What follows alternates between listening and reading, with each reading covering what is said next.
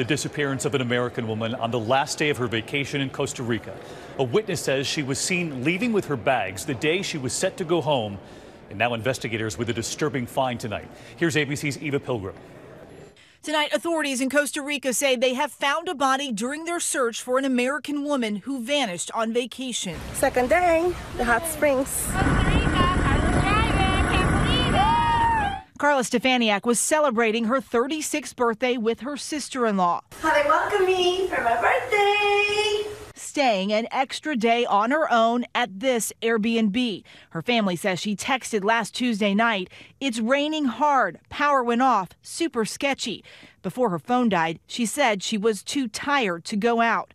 The owner of the Airbnb told the family she left with her bags the next morning at 5 a.m. Her flight wasn't until 1:30. She's only 20 or 30 minutes from the airport, so this story doesn't make sense. A woman's body found near the Airbnb. Tonight, authorities say they will test what appears to be blood found inside the home. David, authorities will now work to identify the body. They have not yet named any suspects. Hi, everyone. George Stephanopoulos here. Thanks for checking out the ABC News YouTube channel. If you'd like to get more videos, show highlights, and watch live event coverage, click on the right over here to subscribe to our channel. And don't forget to download the ABC News app for breaking news alerts. Thanks for watching.